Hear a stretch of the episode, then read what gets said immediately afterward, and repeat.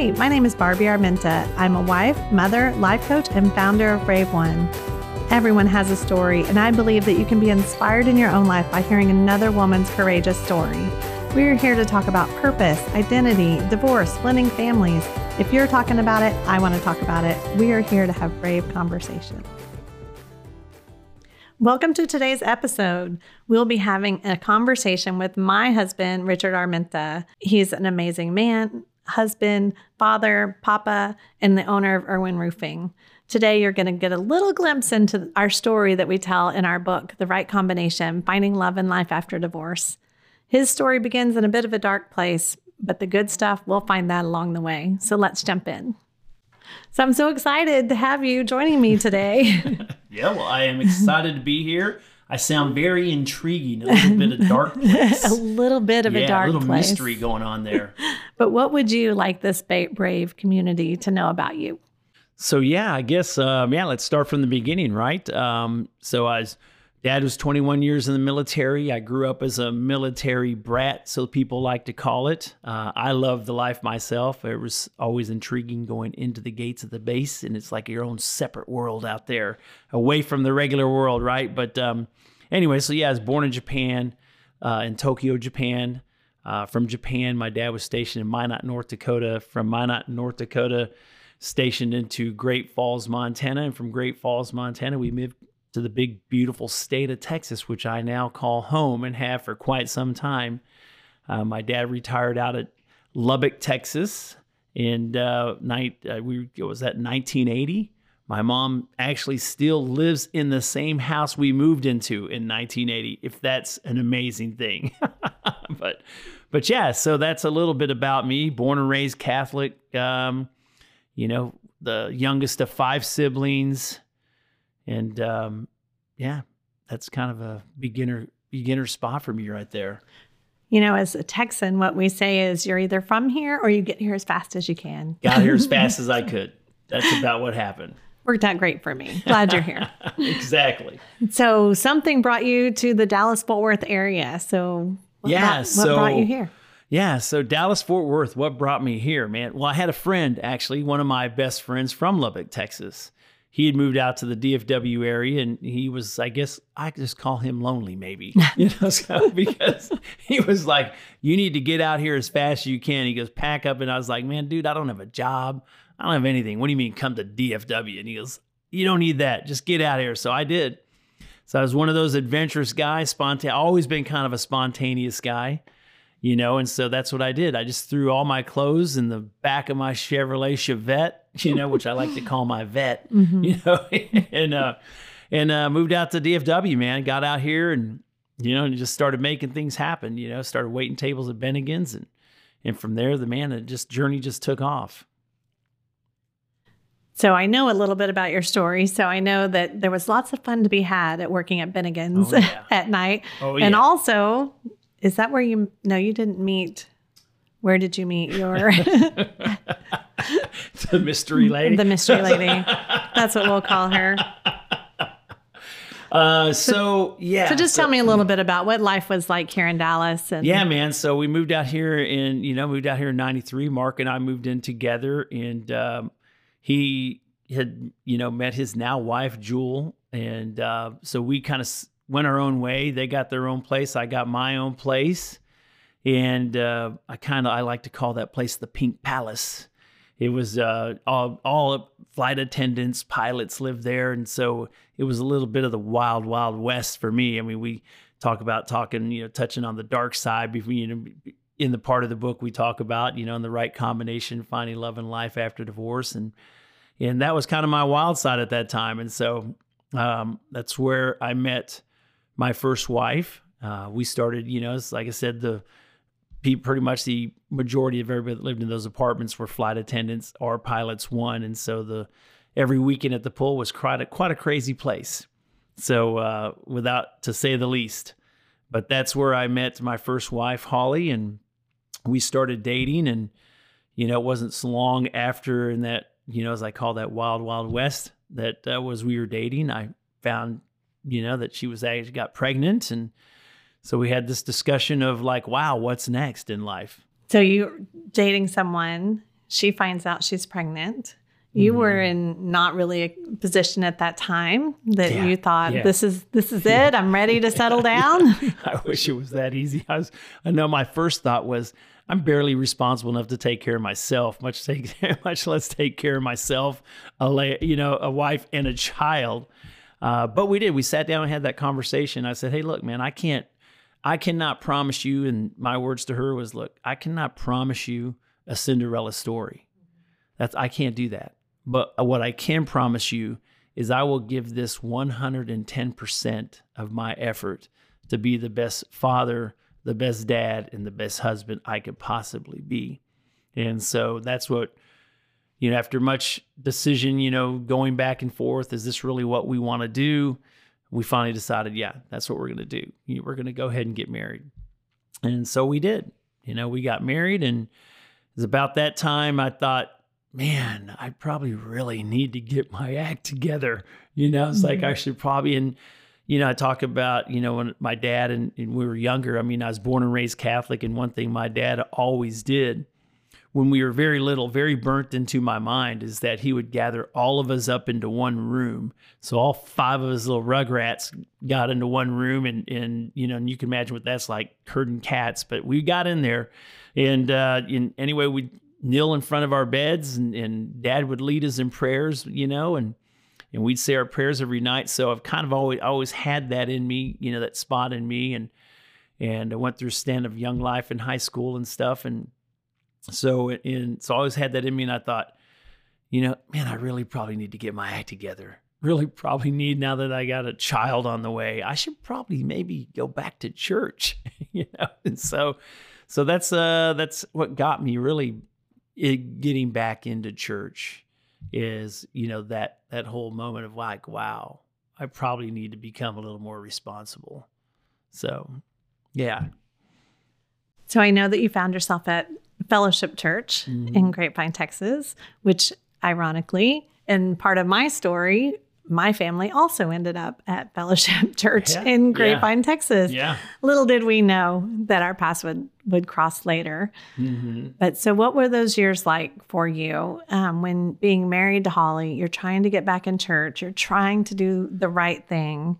And yeah. So yeah. So that's that was it. You know, I'm sitting there thinking, okay, man, you, you, this is it. You, you know, get into this. You know, get back in church. Let's get this. You know, start walking this thing out. And so that's what that's what we did. And ironically, at that apartment complex one weekend where we were partying around the pools, when I was having this conversation, I should probably really get my act together. And this guy just comes over and says, "Hey, man, I heard you talking about church." And I was like, "Yeah."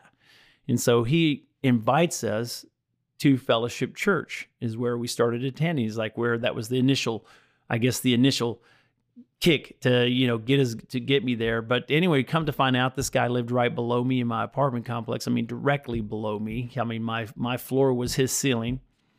He invited us to Fellowship Church, and so I went. And who knew that that church would change my life? But that's how I found Fellowship Church and never saw that guy again. The guy moved out. I always say it was like an angel, you know, because he invites me and we go to church that Sunday and then the guy moves out and I never see him again, but I end up going to Fellowship Church. And so, um, and as I'm trying to, you know, getting my walk on and really trying to walk this thing out, I'm feeling good about the direction I'm going. Not that I'm living a perfect life. It was far from perfect. I still struggled with things, but I was definitely trying my best to be the best person I could be. And uh, so as I'm walking it out and doing that, um, our marriage wasn't the best. I mean, we were, you know, two people who were put together by a circumstance, not that we chose each other, and um, doing the best we could to make it work, but it just wasn't working. And and so as I'm trying to walk this thing out and lean on God, you know, become this better person, you know, my dad passes away in 99. We got married. Actually, Dakota was born in 95. We got married in 96, you know, and then in 99, my dad passes away in February. And then three months later, my wife filed for divorce. And um, since I wasn't very strong in what I was doing, I was kind of like, oh, all right, really? This is it, God? Okay, man, this is it? Really? So now I'm trying to devote my life to you. I'm trying to walk out this faith with you and then you know this is what happens you know i get you know, my dad dies, my wife files for divorce. I kind of feel like Job at this moment. Of course, I wouldn't even know who that person was. I just know now, you know, at that time. But that takes place, and I'm just in, I don't like the circumstances of how everything happened. Um, and so I was kind of like, all right, you know what? I don't like this. And I, you know, and I kind of, since I wasn't that strong in my walk with God at that time, I kind of turned my back on him and said, you know what? If that's the case, I can do this my own way. And so that was that was the beginning of a very dark slide, we'll say. so what do you feel like was the turning point? Like what did your look like life look like when you had Dakota and when you didn't have Dakota? Because this is now you're divorced and like most dads, you've got the every other weekend, mm-hmm. first, third, and fifth. You got Wednesdays. What do we, what, what, what do we call that? The good times dad? yeah, right. That's what that some what say. Called? Good times dad. Such a horrible name. it's like, what am I supposed to do on the weekends? I have my child. We're gonna have a good time, right? So, yes. so yeah, so um, like I said, I I I reached that moment where I turned my back on God. It's like, because I was like, really, this is it. This is what I get when I'm trying to surrender to you and walk out with you. And like I said, you know, I was very immature in my walk. And so it was not like that, but that's the way it felt to me. And so when I turned my back on him, I just kind of went back into the things that I was doing, partying and doing all this. But one thing I did for sure, one thing is that I now was attending this church, fellowship church, uh, that I we started attending while we were married, and I didn't change that you know, even though I was living a crazy life, uh, you know, in you know, but I still found myself every weekend in church. So the weekends I had Dakota, that's what I did. I calmed everything down. You know, I took her to church on Sunday. I ch- I went to church on Sunday, but I found myself in church every weekend. Wasn't just the weekends I had her. Every Sunday I was in church. Whether I was living my life like hell on the outside, I still found myself in church on Sunday morning you know, whether I'd slept or not, I was there. And uh, so that's kind of where attorney, you know, for me, that's what I did with my daughter. You asked what I did with her on the weekends I had her. You know, that that was one thing I made sure that we did that was consistent and always consistent was I had her in church every weekend I had her, but I had myself in church every single Sunday, no matter what happened that weekend. So you're living great when you have her and you're living like hell on the other weekends. and so what was a turning point for you? When did when did a shift happen? Well, I mean, it man, I mean, it's kind of a slow slide. You think you'd see it right away. Of course, you probably do, but you're ignoring all the signs, right? But I guess when I started missing rent, I should probably known something wasn't right. When I got my car repossessed, I probably should known something wasn't right. Hey, man. Those are good signs. Yeah, those are all good signs that everybody else would have probably responded, but I'm just that kind of hard nut to crack sometimes, you know? So I, I went a little deeper. But yeah, so it was that stuff, right? It was all these signs of, man, things things are really struggling. As my brother-in-law said to me once, he goes, "Rich, man," he goes, "You got this black cloud that just follows you." And I'm like, "I know, and I don't know why, but but it's really all my all my own decisions, but I'm like I'm like, "What's happening to me?" And it was my own choices, but yet he could see it, but I couldn't see it as clearly. Mm-hmm. I was like, "What the heck is going on?" Uh, so it was that, right? It was all those things adding up and all those things coming to accumulation that I thought, man, I can't do this no more. I I really can't do this no more. If I had to be really serious, I was probably getting about, I know, I don't know, maybe three hours of sleep a night average for the last two years, three years of that spot mm-hmm. in my life. It's horrible.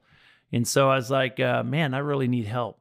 I really got to seek some help. And that's what I did. I went online and I started looking for a, I knew what I wanted, right? It wasn't just a treatment center. I knew I wanted it to be a faith based treatment center. And there was always that thing in me that I knew I needed Christ in my life.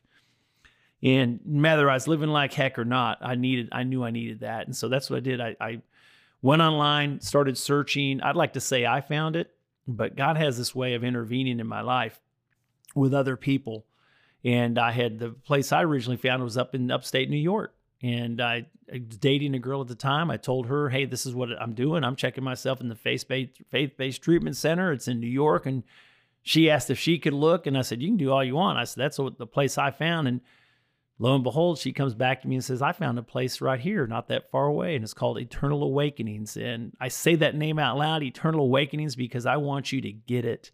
Because I think mm. people who walk through that front door, it is you are ordained to be there. It's not just a place. I mean, God is there.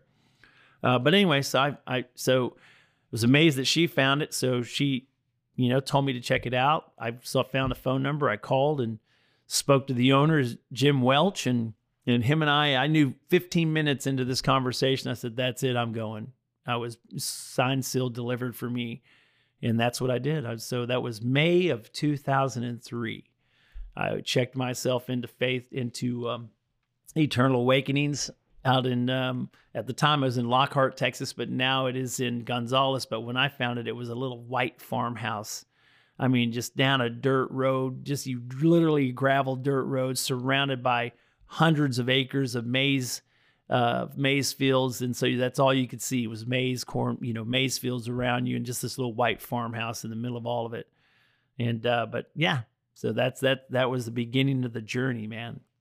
I know that you've shared with me that when you went there, that you said it was more about getting your life back with Christ versus knowing that yeah. it, thinking it was about yeah. the drugs. Yeah, yeah, yeah, yeah, absolutely. It was that was exactly what I told Jim's wife Carla when we got there. You know, when I got there, you know, as I said, you know what? I don't think I'm so much here. I don't feel like I'm so much here for the drugs as I am to get back what I have lost. And she said, well, "What is that?" And I said, "That's my relationship with Jesus Christ." And she said, "Well, I think you're in the right spot." and uh, it was absolutely the right spot.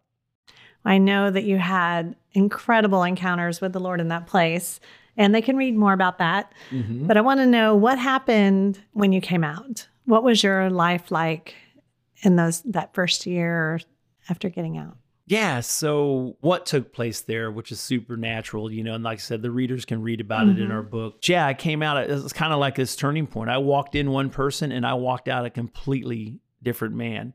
I, it was no turning back. It was it was 100% different. And I was like, look, man, I don't party no more. I I and I don't. And my biggest thing is when I went into into the uh, treatment center. You know, it's one thing I told Carla was, you know, yes, I'm, you know, here for the drug. You know, it was a drug thing, but I also told her, you know, that sex was probably my second drug of choice, 100%. And so, um, so that's what I did. I walked out. I don't party no more, and I don't have sex outside of marriage anymore. And I just made that decision, and I was adamant in it, and that's what I started walking out. And so that's what I did. You know, came out there May 2003 and started walking this journey out of what this looks like, not to party and not to have sex outside of marriage. And it was not an easy road, man. I'll tell you, it was it was a little bit of a struggle when you're a player. So, so, how long after did you start dating? Man, I didn't date for a long time. Matter of fact, I I hung out at my sister and brother-in-law's house every a lot. I don't I like to say every day. It wasn't every day, but it felt like it every day. Uh, probably well, let's say I hung out at their house so much that she finally said after a few years of this of this trying to figure figure life this new life out, she finally said, "Hey, you should probably go online and you know get you an online profile and you you need to start dating somebody. She's probably sick of me being around. But uh, so that's what i you know that was and i don't know what year was that probably it was a while. I mean is that was 03 and it was it wasn't until i think 08 you know 08 when i decided yeah. to put an online profile out there but it kind of probably took me that long. As i tell people it it was a journey. You know, I think so many people these days get divorced and they they get into this new life of what it looks like and they don't give time to really breathe in that moment. They jump right into the next relationship right off the bat. And they end up carrying all this luggage from one relationship to the next relationship and and what does that look like? And so I know, resemble that story. Yeah, yeah. Well, and and and, and people, it's like so you know because people might hear and they might think, wow, 03 to 08, that's a long time, and it is a long time. But it kind of took that long for me to figure out who am I, who am I, Richard Armenta, by myself, nobody else in my life, just my daughter and me. And am I content in being who I am by myself with nobody else pulling on me, stretching me, you know, and and that's where I got. And it took it took that long. It took like that long to build my relationship with Christ and who I am was now new as a Christ follower, but also who I am as myself as a dad and no one else in my life. And it and so I finally reached that point where I was I was literally content. I didn't need anybody else in my life. Uh, but that was about the time Cindy said, "I don't need you in my life. I need you to get. I need you to go." My sister's like, "I need you to go online and, and make a profile." So that's what I did. So I mentioned in last week's episode that I had received an email from Richard and Irving. so your online profile said padlock looking for the right combination. That was genius, wasn't it? So genius. Is there something that inspired that? Yeah, looking for the right combination. That's about it. Actually, it's just a great creative thought. Let's just put it to that. it was a great creative thought and it worked. Yeah. Because you reached out and I and said, I have no idea where Aubrey is, but maybe we should meet. I'm like, well, I mean, okay. so yes, so we you asked me out. So you're for, saying I threw the right lure. it was it was a little weak, but it worked. Yeah. So you invited me for that Friday night to mm-hmm. go to happy mm-hmm. hour at someplace in Addison. Yes. Yeah. Can't remember the name of it. Sherlock. Sherlock's in Addison. That's right. And we met and I was like, Aren't you amazed? I, I remember the name I'm of the place. so proud. Yes. um, so we met and I was not hopeful because I'd been on some first dates. and so I had plans with friends later just in mm. case this happy hour thing right. didn't go well. And what did I have? You remember what I had? No. I had shoes in my car for what? Oh, I know. I was getting there. I don't get there. Um, yeah. So we met, and the second I saw you was like lightning struck. It took a little longer oh, for you. Babe, but, stop it. But I was like, oh no, I won't be seeing the friends later. and I was like, the way you dressed, you had flip flops with jeans, and that was the thing for me. I'm like, you were tall, dark, and handsome. You were checking all the boxes. So I don't remember a whole lot of conversation. I just remember looking at you thinking, oh, I hope this is the one that calls again. Like, yeah, yeah, yeah, uh, yeah. So what I felt were the you same thinking? way though. I was walking up, saw you from a distance, like, okay, yeah, all right, this might be a long night. You know, this actually might be a long night. I don't know. It was good. We had lots of great conversation. You're wearing a top that reminded me of my sister. It was the worst. That's good or bad. The worst. I wasn't that hopeful. I did not wear my best outfit. but it, again, you kept we kept going. So after happy hour, you said, I'm just not ready for the night to end. And I'm like, okay. Right. So that's where your shoes in the car came in. That's we right. That's right. Went dancing. And right. thankfully, you didn't have to dance in your flip flops. That's right. I took the shoes just in case the, the uh, our day didn't work out. I'm still planning to go out dancing. You're going dancing either way. that is so funny because I've never ever thought about that until right. you're saying it right now. Right. That you had the shoes because you were going either way. Just in case it didn't work out, we're going That's dancing. awesome. So yeah, went out dancing, and ladies, I'm just here to tell you, he knows how to get around a dance floor. Well, I am Puerto Rican. yes, he's got, got, a little the, bit of rhythm in me. Got the hip thing. Not me, not so much. But let's just say he attracts a lot of attention on the dance floor. But that night he was focused on me, yeah. which was very fun. Yeah. I mean, I could name some songs that we danced to, but they're all so old now. Apple bottom jeans. yeah, exactly. Exactly. yeah. So then we so we danced until they closed at right, two. Right. And Shut then it down. you invited me for pancakes. That's right. Mm. Who doesn't love to get invited to pancakes at two in the morning? Everyone loves to get invited for pancakes. Yeah. So we went to IHOP and we talked until four in the morning. Right. Right. So yeah. what do quite the night. Quite the night. Covered a lot of conversation in that during that, and then we uh, finished it with setting up a second date. Yes, we definitely broke all the dating rules because by the end of that night, we had talked about our exes, oh, all Oh, the man. things you're not supposed to do. Right. Right. Right. But worked out. You kissed me goodnight Right. in the Do parking you remember lot. what I said about your eyes?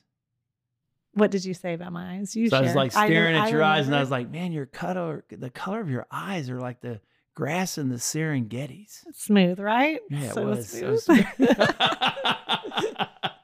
I liked it. There was pretty much nothing you could do wrong at that point of the night. It had been like the perfect first date. So I never invited people to my house. Mm. And my house was like my little safe place and also so far away no one wanted to drive there. so um I invited you over for dinner the next night. So much so that my next door neighbor, who was also a single mom, came over and goes, Are you okay?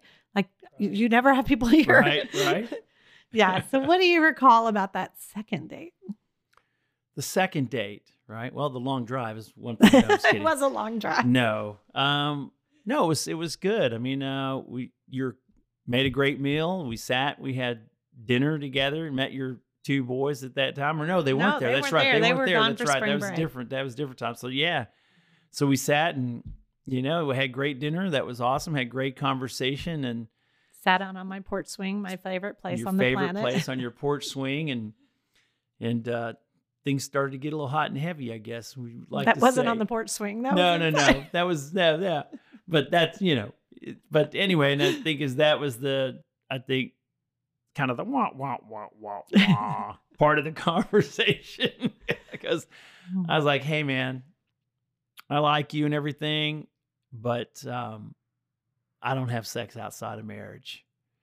And I know that was a damper on the evening, but you know, A but stitch. yeah. I mean, right. But look, I mean, it's like we're older, we're, you know, been through a divorce. I mean, who thinks like that? It's kind of everybody has the whole thought of, really? Kind of too late for that, don't you think? So, but that was me. That's like I said, that's when I walked out of that treatment center. That's who I that's who I committed myself to being. No more partying, no more sex outside of marriage, and I'm trying to live this, you know, walk out with my walk out my faith walk out as best as I possibly can. So, It's the thing that we all say we want until Right. it happens. And then right. it brings up every insecurity that Mhm. that you have. I know for me, especially over time, that I was like, maybe he's not that interested Mm, because you think that's what guys want. mhm, And you would say to me, Isn't this what women want to be respected? right. And I'm like, Yes, but also, you know, and I had even my Christian girlfriends were saying to me, He's just not that into you. Mm, And y'all are, you're wasting your time. Y'all Mm. are just friends. And then I'm thinking, maybe they're right. That's what Mm. they're saying. Maybe they're right. And so, what was your experience from your perspective? from my perspective, well, since I never walked that out before until in my life, up until the time I made that decision, I was actually always surprised at how, I guess, I, how's the word, how to way to put it, how, how it was not received very well when I told the person, hey, I'm not, I don't have sex outside of marriage. It's, you know, they're like, you know, what? You know, it's like, in, you know, it's just, it was something I thought, like you said, isn't this what women want? They want to be respected. I was finding more of the opposite, you know, of not that they didn't want to be respected, but that's just almost what they expected, you know, is to, you know, we're going to, this night's going to end this way. I don't know if that sounds good or bad or indifferent, but I was shocked at how many times that, that, that was the case. Um, but, um, yes, so for me, it's just like I got to that point where I'm like, okay, I know this is what women want. I know this is what I want, and I know that if we walk this thing out, it's going to be best in the end for for both of us. You know, if I just got to find that right person, and I know women, you know, your friends are saying he's just not that into you, but I get it because if you're not trying to walk it out, then you need to.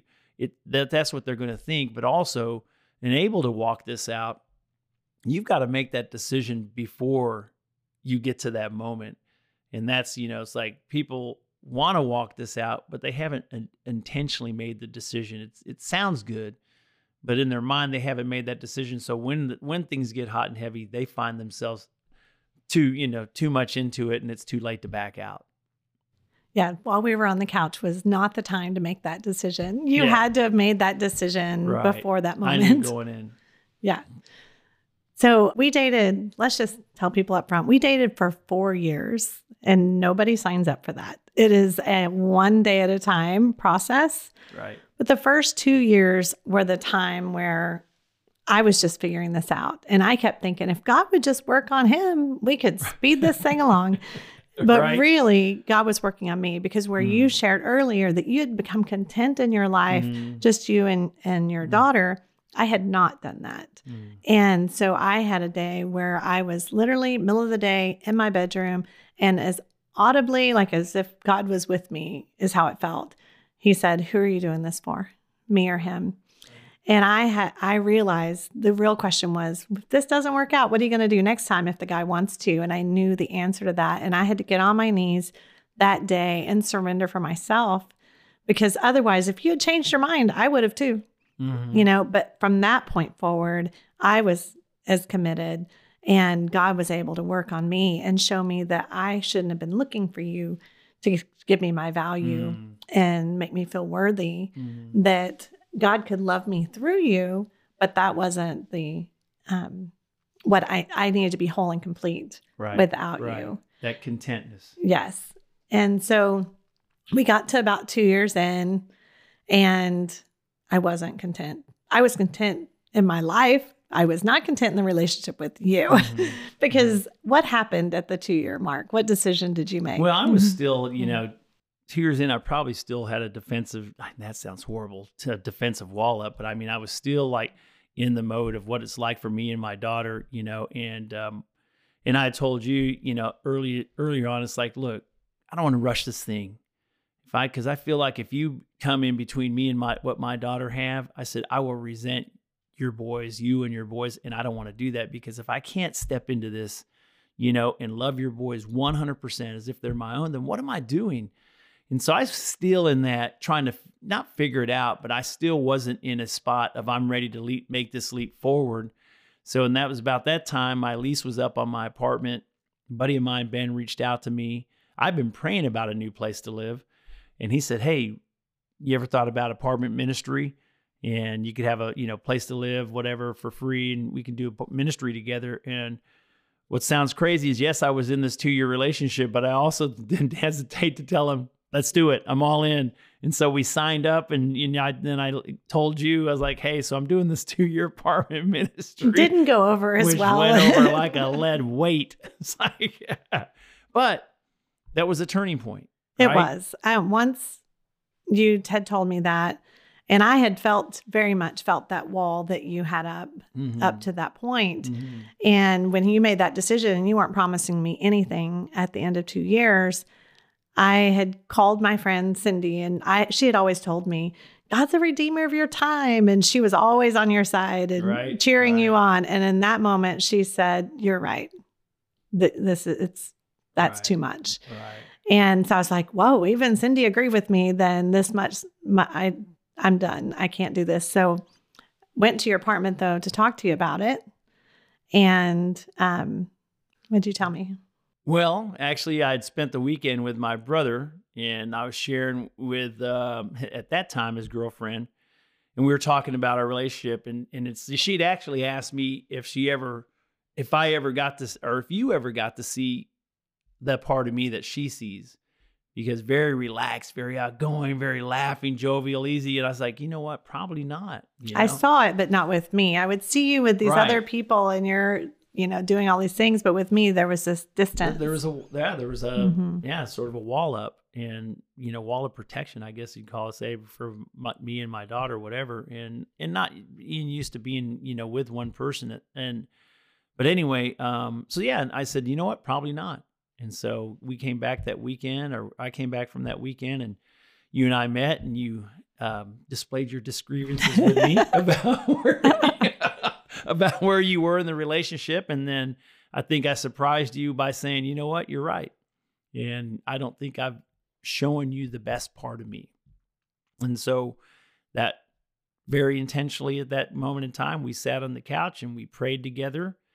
And um, and that was it, man. I there mean, was a visible wall that came down Mm. like immediately. like you like to tell people a light light switch was Yes. flipped. it was yeah it was crazy just you know that's just what god does and then also your willingness to kind of surrender to that and be vulnerable because Mm. that's really what it is being vulnerable and being authentic which is something i was trying to learn um, feels like risk Yeah. And so that's felt risky, I think, for you, but also for me, because I was like, oh, now I've got to actually be Mhm. all in as well. And so, to give you a little bit of abbreviated version over that next year, we just um, we were more intentional. Um, in the past, most of our um, dating played out at a table in a restaurant, you know, Mm. because we didn't go to each other's houses. You were super intentional about um, not even given the appearance, but me leaving a car or anything. We were, because at that time, I had also joined Fellowship Church. I had been visiting, and you had been there um, since the beginning. And so I had joined the church, and we had been asked to lead a singles group together. And we were, so we were serving in many areas. And at first, that was awkward, and we had to find our place. But by the end of that time, we were um, full on. I ended up on staff, so we we did. That's where we were doing life was um, was in that church and in that singles ministry, and with a lot of other couples. Um, Yeah. So when well. that light switch flipped, as you call it, that's when I think all both of us just really intentionally started seeking each other out, serving each other's needs, really inviting the boys into my life. You know, really Mhm. allowing and them to be- Dakota and mine. and Dakota and yours, and and that's where the whole thing kind of kind of Mhm. started happening, man. And it leads us to where we're at. You know, I mean, look at us. Hey, look at us now, Look at baby. us now. Look at us now. You know. Yeah. So after the second year is when everyone started saying, Richard, when you going to put a ring on it? Yeah. you know, I need some cake. I'm very grateful for your friends that were Yeah. giving you Yeah, little yeah. nudges along the way. Sure. And so what was that like? And then there was also a trip to Galveston. Right. So I mean that was um yeah, everybody's kind of pushing me to that moment. I felt like it was coming, but they were really pushing it, you know. And then um and during that time is where we took a, you know, kind of a family not not really a family vacation, I should say, because we weren't a family at the time, but that's where we took our first trip together with the boys and everything, went down to Galveston and and uh enjoyed our time there, you know, uh with them and with you and and I kind of started seeing it seeing our relationship from what it looked like as a family type relationship. And that's where I, you know, I think I told you on that trip, I said, you know what, I think I could do this. I think I can make this the rest of my life. There's you a few said things you, that I had won you over. you had won me over, dear. That's right. You had won me over. And I think also I just, you know, thought, you know, I could be a dad to these boys or stepdad to these boys, you know, but yeah. Well, that was an exciting episode, and I would love to keep going, but we're going to save a little bit for next week.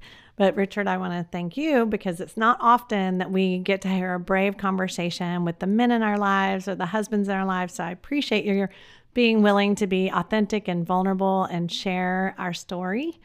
And next week, you don't want to miss the epic proposal. There are some ups and downs, as you might imagine, on blending a family, planning a wedding, and all of that. So, we want to share that, of course, the wedding day, and then our blended family journey as we're now 10 years into our relationship. So, look forward to sharing next week. Thanks for joining me for today's conversation. If this resonated with you, please save this podcast to your playlist and share it with your friends. If there's a conversation that you want to hear, make sure and reach out at brave1.net and send a topic request. Until our next episode, remember to put your brave on.